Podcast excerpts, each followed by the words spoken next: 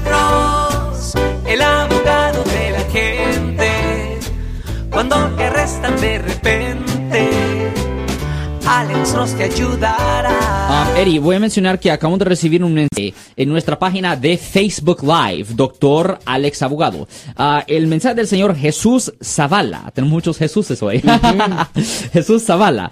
Pues, ¿qué pasa si me niego a la prueba del alcohol? Pues eso es una buena pregunta.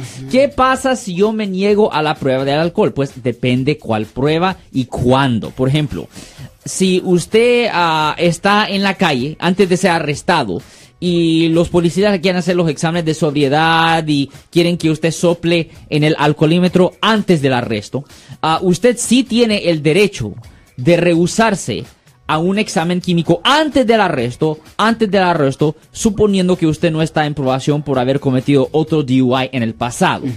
Si esta es su segunda ofensa, las reglas son un poco diferentes. Pero suponiendo que esta es la primera vez,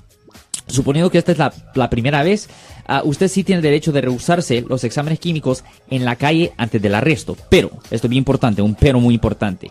Pero después del arresto, ya cuando lo lleven a la estación, usted ya no tiene el derecho de rehusarse a los exámenes químicos. Si usted rehúsa un examen químico después del arresto, ya cuando lo lleven a la estación, ahí pueden poner que usted rehusó y automáticamente es un DUI técnico. Ni tienen que enseñar, la fiscalía ni tienen que enseñar el nivel de alcohol en su sistema si usted simplemente rehúsa. Soy bien importante no rehusar después del arresto. Antes del arresto puede rehusar, pero después del arresto no. Es bien importante no rehusar después del arresto y no tiene derecho a un abogado, no tiene derecho a abogado antes de someterse a los exámenes químicos.